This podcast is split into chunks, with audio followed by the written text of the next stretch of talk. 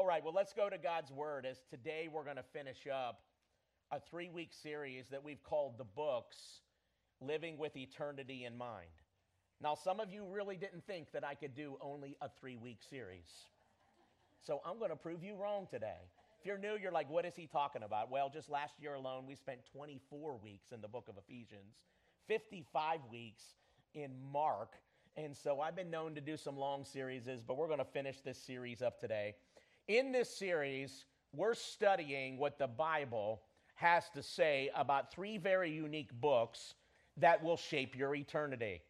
Books that will determine where you spend it and how you'll spend it. And those three books are the Lamb's Book of Life, the Book of You, and the Bible.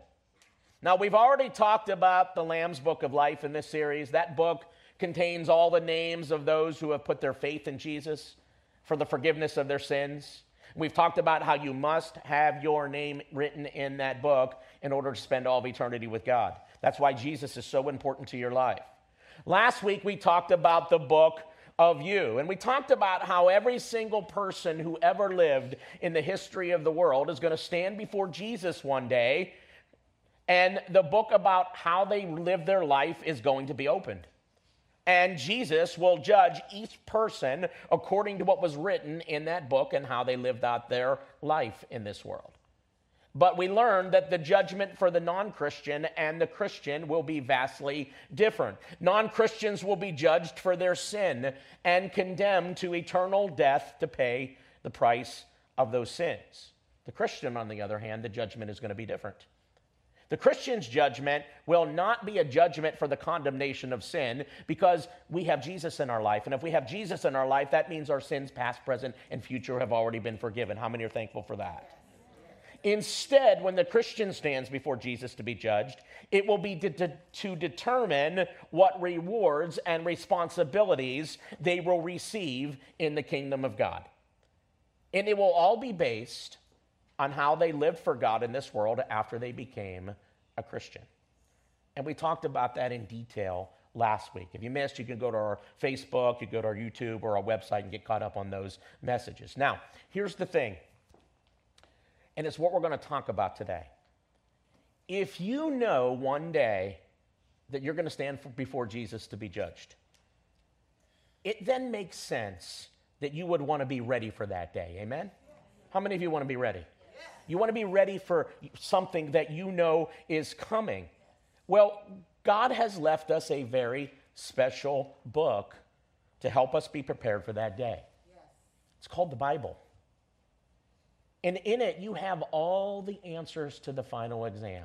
Yes. How many are thankful when you take a course or a, a study? It's good to have the answer, know what the, what's going to be on the test before you get there. Amen?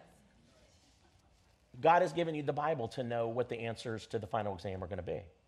Now, many of us think about the Bible, I think, only in terms of, well, what can I find in it that's going to help me through this life? And certainly, listen, God has given us the Bible to help us in this life, to minister to us, to, to encourage us. Certainly, that's true. But do you understand God has also given us the Bible to help prepare us for eternity? For the day for when we stand before Jesus to be judged listen our lives are going to be judged according to how we lived out the word of God in this life. And so, my goal this morning is to hopefully motivate you to spend more time with the Word of God in your life, to make it more of a priority than it maybe is right now in your life. Because here's the deal your, your faith or lack of faith to believe what the Bible said is going to shape your eternity, whether you realize it or not. Yes. Your knowing it and applying it will determine the rewards and responsibilities that Jesus will give you as a Christian when you stand before Him and the book of you is opened. It all comes down to what did you do with the Word of God in this life? What did you do with your Bible? So let's go ahead and talk about it. You know, the Bible is actually a collection of 66 different books, 39 Old Testament books, 27 New Testament books, and it was written by over 40 authors over a 1600 year period of time. And what's interesting is if you do a little survey, you find that it was written by fishermen and farmers by the educated and the uneducated, by priests and prophets and kings and peasants and shepherds, to name a few. And the Bible holds the record for being the most sold and distributed book in all of human history. Listen to this statistic. Since 1815, over 5 billion copies have been sold and distributed. As of 2020, the full Bible has been translated into 704 languages. The New Testament has been translated into 1,551 languages, and parts of the Bible have been translated into 1,160 additional languages. According to George Barna Research, listen to this the average American, we're not just talking about Christians, but the average American has 3.5 Bibles laying around somewhere. Now, that doesn't even include the apps that we can now have. How many have a Bible app on your phone? How many have more than one Bible app on your phone? So that statistic seems to be bearing out even in apps. Now, here's the deal. You go on to look at the research further. He says average American has 3.5 Bibles, but only 11% of them claim to read it on a daily basis. Only 9% read it once a week outside of a church service, 8% only once a year. And what you will find is people across the board have different attitudes about the Bible. Some people say, well, you know, the Bible is just a book, nothing more, nothing less, just a book written by men over time. And so that's the attitude some people have about the Bible. Others say the Bible is a very, it's an important book. It has some good things to say. It has some good moral things to teach. We probably should read it. So many people say, hey, it's an important book. Then there are those who say the Bible is the book. Yes. It's so important to them that it shapes their worldview and their beliefs. And in the words of Jesus in Matthew chapter 4, verse 4, they live on every word that comes from the mouth of God. It's everything to them. It, their life is literally centered around it and, it and, and their life is formed and shaped by the Bible. Listen, if you're going to be properly prepared for the day when you stand before Jesus to be judged, then you must make the Bible the most important book in your life. In fact, it's got to be more than just an important book, it has to be the most important pursuit yes. in your life. Now, to help you better understand why, I want you to see what the Apostle Paul had to say to a young pastor named Timothy that, that Paul was writing instructions to. We're going to go to 2 Timothy chapter 3, verses 14 through 17. Let's go ahead and read it. Paul writes this to Timothy But you must continue in the things which you have learned and been assured of, knowing from whom you have learned them, and that from childhood you have known the, watch this, holy scriptures, which are able to make you wise for salvation through faith which is in Christ Jesus. All scripture is given by inspiration of God and is, pro- and is profitable for doctrine, for reproof, for correction, for instruction in righteousness, that the man of God may be complete, thoroughly equipped for every good work. Now, with the rest of our time together this morning, I want to draw your attention to four things about the Bible from this text. First thing I want you to notice I want you to notice the Bible's designation. Number one, the Bible's designation. Notice that twice in this text, the Bible is called something. It's called Scripture. Look at verse 15. From childhood, you have known the Holy Scriptures. There's that word. Then again in verse 16, all Scripture is given by inspiration of God. Now, that word scripture there in the original Greek language that the Bible was written in is the Greek word graphe. And you might remember this word when we were in Ephesians and we talked about the sword of the Spirit. How many remember that? So, this word graphe that's used here means a writing, as in the written word of God. That's what it's referring to in this text. So, understand, Paul calls what we now call the Bible the written word of God. So, think about this God didn't just think his message, he didn't just speak it and that was it. He had it wrote down for us. He graphed it. He plotted it out on paper. In fact, graphe, that Greek word is where we get our English word graph from. God, God saw to it that his word was written down in human language. Now, at the time that Paul was writing this to Timothy, the only Bible there was was the Old Testament. The same 39 books that you and I have in our Bible today. The New Testament was just in the process of being formed. In fact, when Paul was writing his letter to Timothy here, you got to understand, just like the other writers of Scripture, he had no clue that he was writing what's what become considered scripture. He's just writing to a pastor. He's just trying to encourage him in the Lord. He has no clue that this is going to become part of the graphe or the written word of God. 3,000 times in your Old Testament, it claims to speak with the authority of God. You see phrases like the word of the Lord said, Thus says the Lord, I, God Almighty, tell you. In the New Testament, listen to this, you find 320 quotations, direct quotations of the Old Testament. Another 1,000 inferences to the Old Testament. So, what I want you to clearly understand is the New Testament clearly saw the Old Testament as the written, the, the graphe, holy word of God. The Christians in Paul's day saw the Old Testament as the Holy Scripture. And as time went on, the early Christians, the early church fathers, and the early church began to see what we now call the New Testament as the Holy Written Word of God. In fact, did you know that there is even evidence that Peter, remember Peter, the Peter, the same disciple, one of the disciples of Jesus, the Peter who denied Jesus three times, uh, the, the, the same Peter that ended up dying on a cross upside down for his faith in Jesus as he was sharing it around the world after the resurrection, that very same Peter even in his day, considered a lot of Paul's writings to be on par with Scripture. I'm going to show you this, 2 Peter chapter 3, verse 15 through 16. And these guys knew one another. Watch this. And remember, our Lord's patience gives people time to be saved. How many are thankful for that? This is what our beloved brother Paul also wrote to you with the wisdom God gave him. Where did Paul get his wisdom from? God. From God. Speaking of these things in all of his letters. See that? Some of his comments are hard to understand. Boy, Peter, you can say that again. I mean, I've ever read Paul and you're like, what is he talking about, right? I spend hours trying to get that figured out to, to teach to you. So some of his comments are hard to understand, and those who are ignorant and unstable have twisted his letters to mean something quite different. Watch this, just as they do with other parts of what? Scripture. Scripture. Now that's interesting because what is he doing there? He puts Paul's letters on the same level as Scripture. He recognized them to be the Word of God, get this, in written form.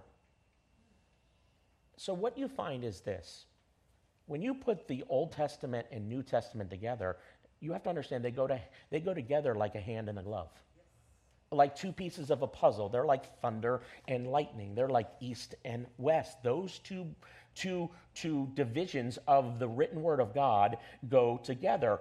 One predict, predicts and anticipates the other. A good way to put it is this an early church father in the fourth century named Augustine put it this way The New Testament is in the Old Testament contained, and the Old Testament is in the New Testament explained.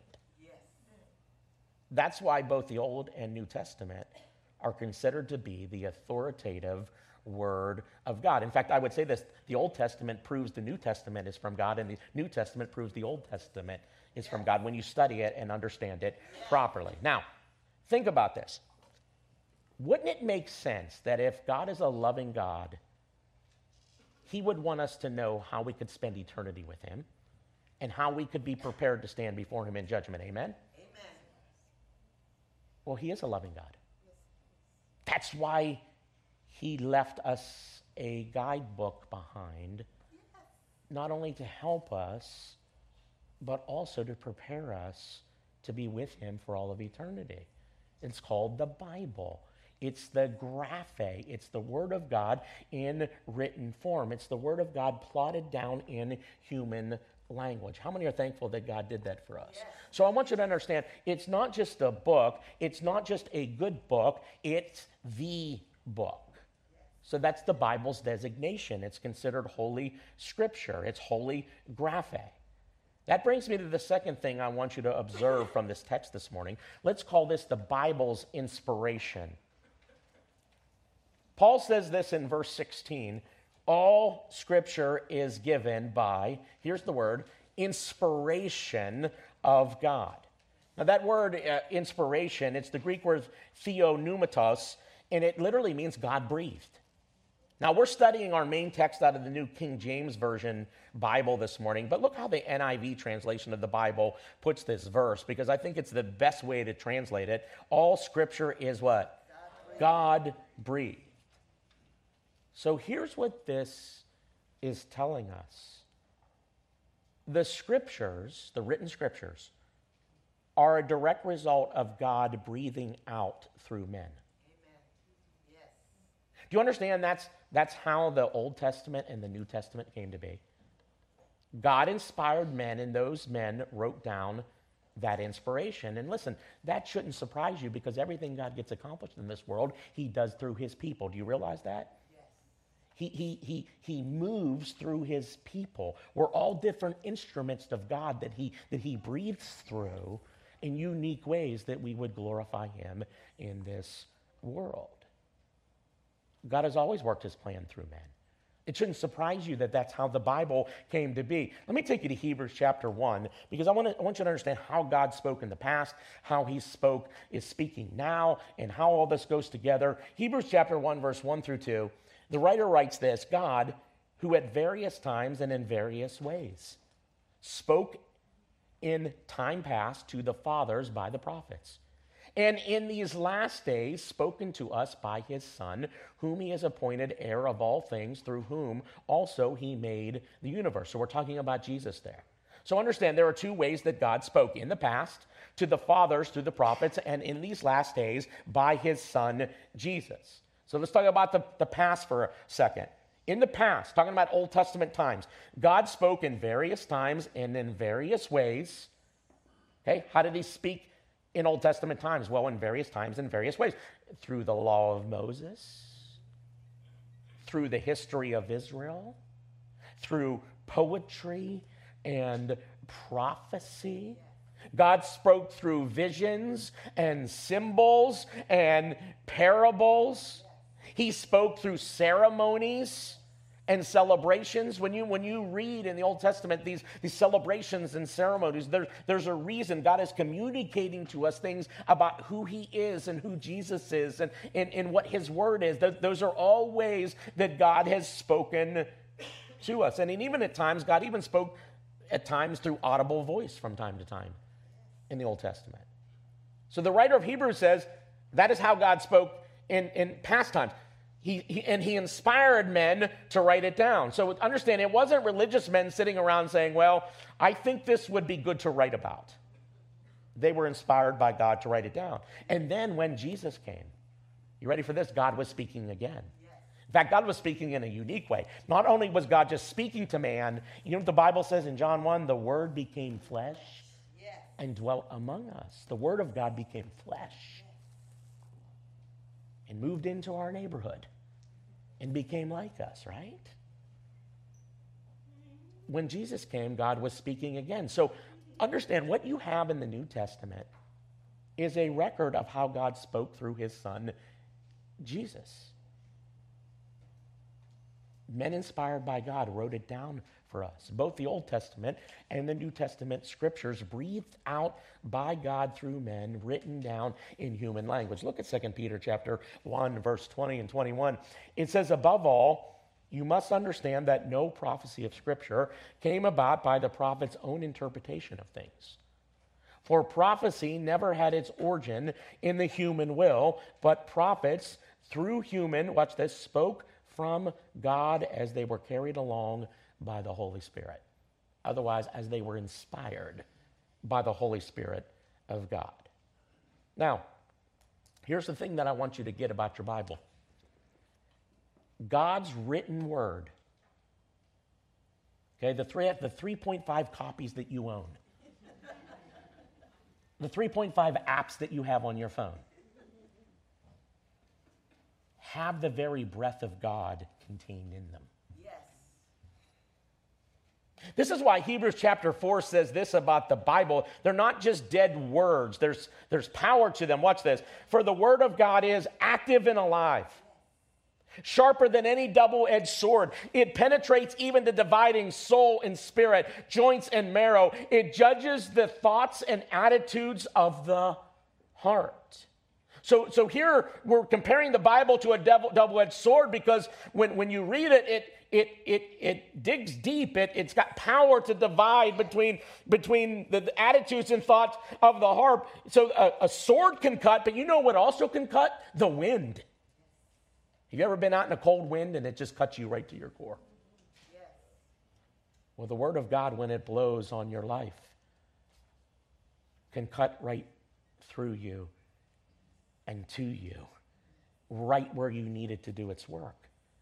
How many, how many can tell, testify? The Word of God is alive. I mean, sometimes you're reading the Bible and you're like, I don't even know what, what this chapter or this book's about, but there's this one verse here that spoke to me today. How many know what I'm talking about?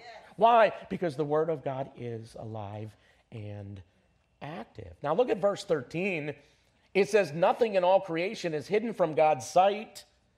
Everything is uncovered and laid bare before the eyes of Him to whom, watch this, we must give an account. You see that? The Word of God, here's the connection, was given to prepare you for eternity. You see that? You're going to be judged according to what? The double edged sword.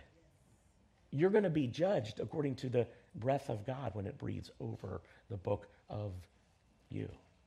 What I want you to understand is this, and this is why it's so important that you make your Bible a priority. There is power contained in the Word of God.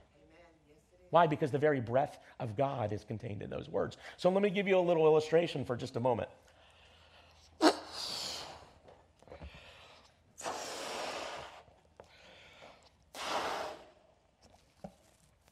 I just inspired this balloon.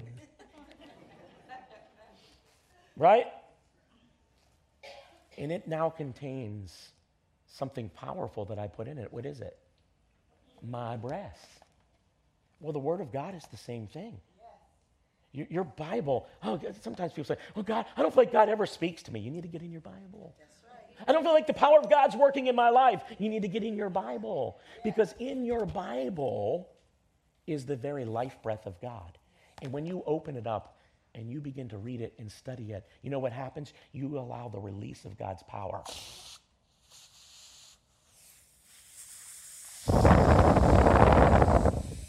To be released in your life. When God's power is released in your life and you receive it, that's when God can do powerful things in your life. The only difference between this balloon and the Word of God is this balloon runs out of power because I'm, I'm just a human that blew into this, but the Word of God never runs out of breath. It's eternal. It keeps blowing and blowing and blowing. Listen, the Bible will reveal to you where you're hitting the mark and where you're not hitting the mark because it contains the very breath of God. So the Holy Scripture, the holy written word of God, is not just an inspired book, it's a divinely powerful inspired book. God breathed out his word to be written down so that as you and I read it and study it and engage with it, his power can be released into our life. There's a third observation I want to make from our text this morning. I want to draw your attention to the Bible's revelation. Everybody say revelation. revelation. What does the Bible reveal to us? You know, a lot of times people look at the Bible and say, I don't get it, and there's weird things in it, and there's so many books, and you got the Old Testament and the New Testament, and there's some weird stuff in Leviticus. How many would say amen to that? And then, like Peter, I don't know what Paul's saying. I don't get it, but I know it's from God. And, and then there's Revelation at the end, and there's all this stuff. Here's what you need to know the Bible is one story that tells about God and his, his plan to redeem us. Yes from our sin. It teaches us about God. It teaches us about salvation. So, so there are two things that it reveals, if you want to break it down this way. Number one, salvation. It tells us why we need salvation. Why? Because we need to be saved from our sin. It tells us what can save us from our sin. We need a Savior. The one and only Son of God. There's nothing else that can save us from our sin but that Savior. It tells us why that is. It tells us why we must be saved through faith in Jesus and his work on the cross. It teaches us why he had to go to the cross to save us. That's the story of the Bible from cover to cover. Every bit of it reveals to us in one way or another how we can be saved through Jesus' work for us on the cross to spend eternity with God. So think about this all the prophecies, all the Old Testament laws, all the ceremonies and celebrations and the history of Israel all point to Jesus and our need for Jesus. Every bit of it points to Jesus and how we can be saved through him. When you begin to understand that, the Bible will start to open up to you. You're going to go, I don't get that, but that's got to be about Jesus somehow. And then you learn and you go, oh, that's how that's about Jesus. That's how these Old Testament laws relate to Jesus that we, we don't follow anymore. And how many are glad we don't have to follow some of those laws anymore because we have fulfillment in Jesus? Amen. Do you understand the Bible tells us how we can get our name written in the Lamb's book of life? That's what Paul's saying here to Timothy. Look at this once again. And that from childhood you have known the Holy Scriptures, which are able, watch this, to make you wise for salvation through faith which is in Christ Jesus. Yes. Let me give you a little observation that I that the Lord dropped in my spirit this week. And it's so true. The more that a person spends in the Word, the more time a person spends in the Word of God, the more they make it a priority in their life, the more that you will find that they love Jesus. Yes. Yes. And the opposite is true. The less that a Christian makes the Bible a priority in their life, the less they're going to be in love with Jesus. Why? Because when you spend time with God's Word and you learn the wisdom that comes from what God did for you with salvation, you can't help but love Jesus more and more and more and more. Why? Because when you spend time in God's Word, you're actually spending time with Jesus. Yes.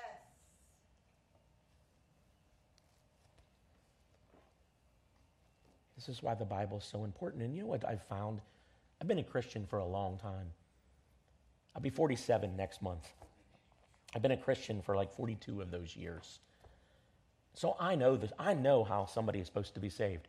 But when I study the Bible, I'm always finding new angles about salvation that I'm learning and going, oh, I, in 40 years, I never understood that. Or for, because the salvation is like a beautiful diamond. When you study it in the Bible, it, you, you, you turn it in the light and you see all these refractions and colors. And so when you study salvation, you're going to fall more and more and more in love with Jesus the more that you find it and study it and make and, and learn it in the Bible. How many know what I'm talking about? Yes.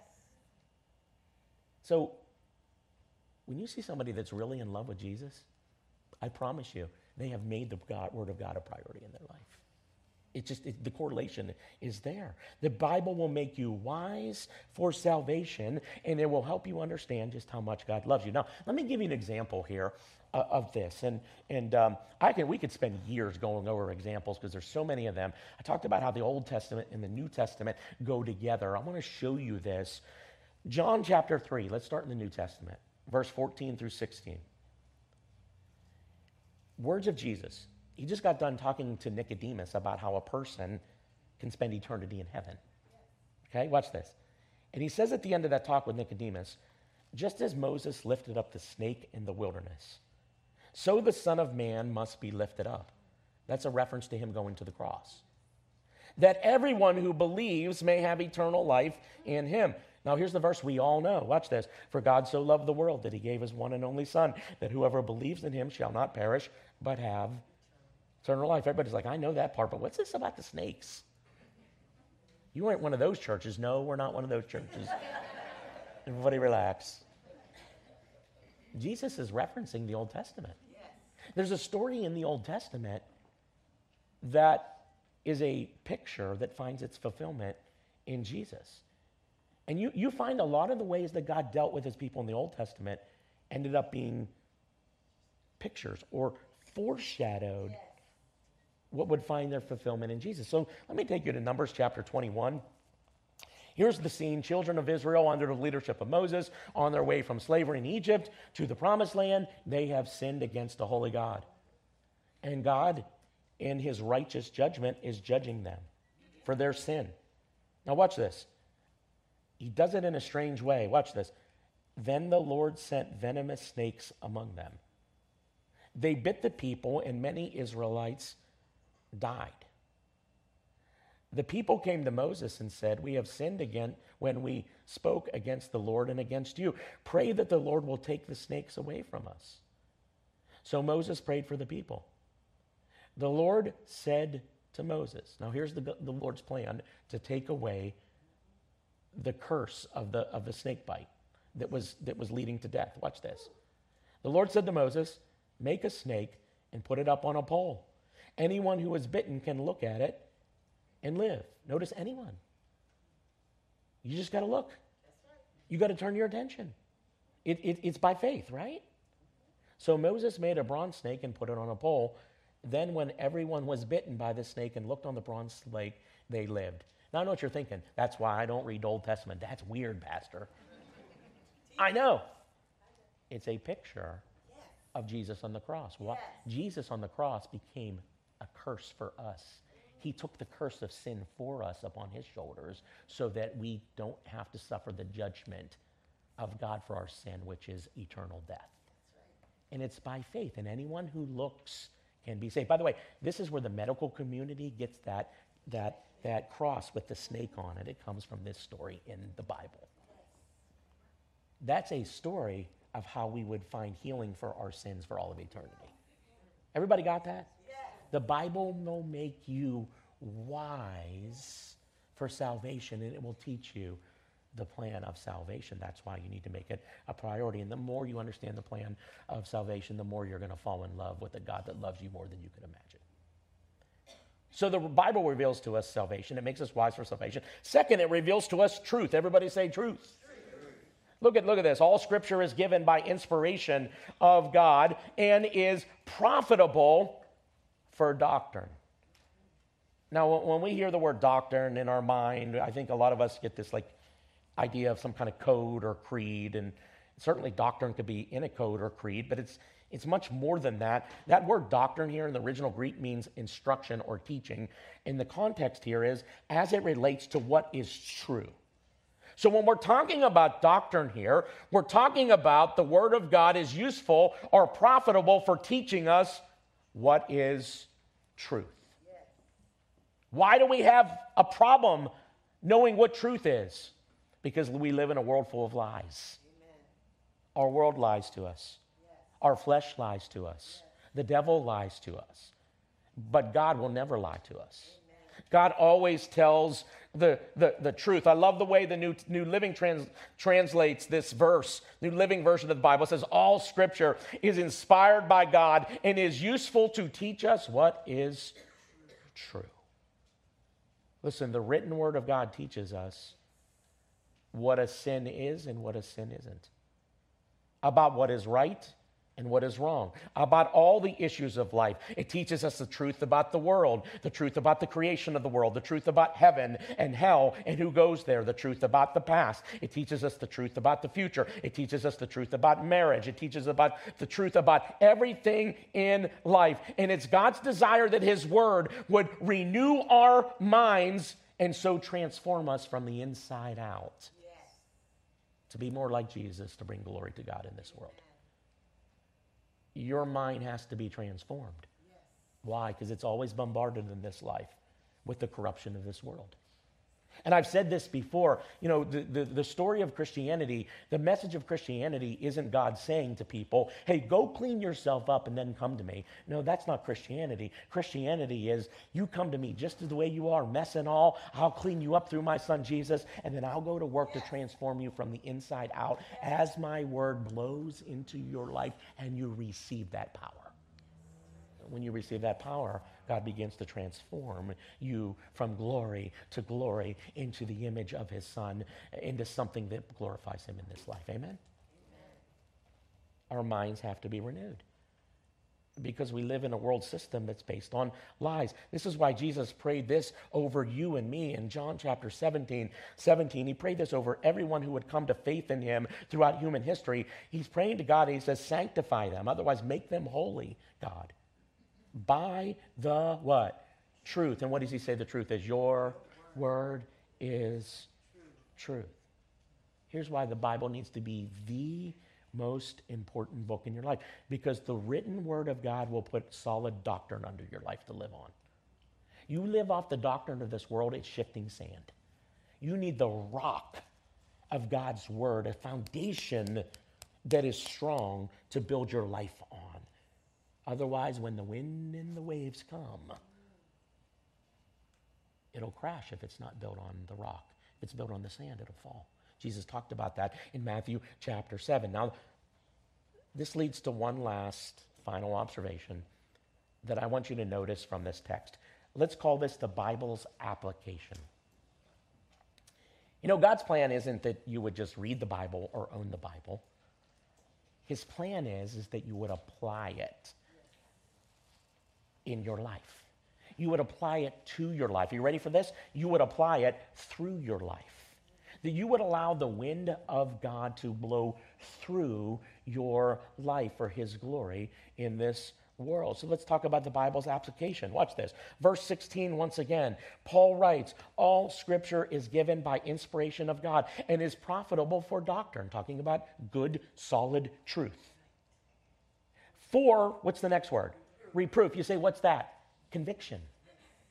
How many of you have read the Bible and truth is now being blown in your life and you're like, hmm, Mercy, God got me. You're right, you got me. When you allow truth to come into your life, when you allow the Word of God, the better you know the Word of God, the more sensitive you're going to be to the Holy Spirit speaking in your life. The reason some of us are so confused between the voice in the world and the voice of the Holy Spirit and the voice of our own human flesh is because we don't know the Word of God well enough. We don't spend enough time in it. And the more you spend, you're going to be so quick to go, that's the convicting voice of the Holy Spirit. Now, why does the Holy Spirit want to convict you? It's not to beat you up. You, there's no condemnation anymore for those who are in Christ Jesus. It's to correct you, right? To get you back on the right path. So look at this.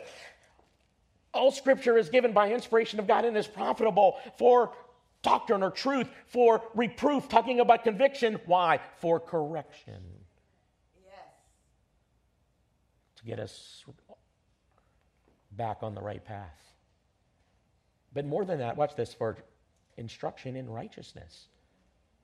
What is that? Living God's way, living the right way, living by truth. Why? That the man of God may be complete. Yes. See, what does that mean? That we may be all that God desires and created us to be yes. in Christ Jesus. Now, why does God want that? That we may be, watch this, thoroughly equipped or prepared for what? For every good work. God's got good works for you to do. You're God's workmanship, created in Christ Jesus to do good works which God had in mind for you to do before the foundation of the world. Now, don't get confused. Everybody gets to heaven not through good works, but through faith in Jesus. Amen. But you will be judged on your good works. And your rewards and responsibilities will be given out on how well did you live out the life that God created you for.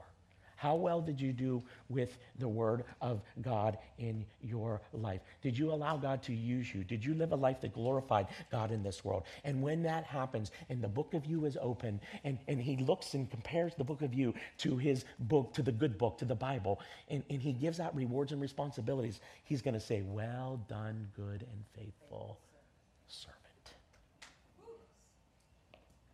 So understand the progression here. Look at this good, solid truth in your life will allow you to hear the convicting work of the Holy Spirit, to make the corrections, so that you will be instructed in righteousness and equipped for every good work. This is why the Bible can't just be another book in your life. It's got to be more than an important book in your life. It needs to be the book in your life that is a priority, that your life centers around, because it's the guide that will prepare you not only to fulfill God's purposes for your life, but to prepare you for that day that you stand before the judgment seat of Christ. Let me leave you with a visual, if you will, maybe a visual parable about why your Bible's so important. Amy, Amy puts my PowerPoints together and she's like, What's with the sailboats? I'm like, You just have to wait till service.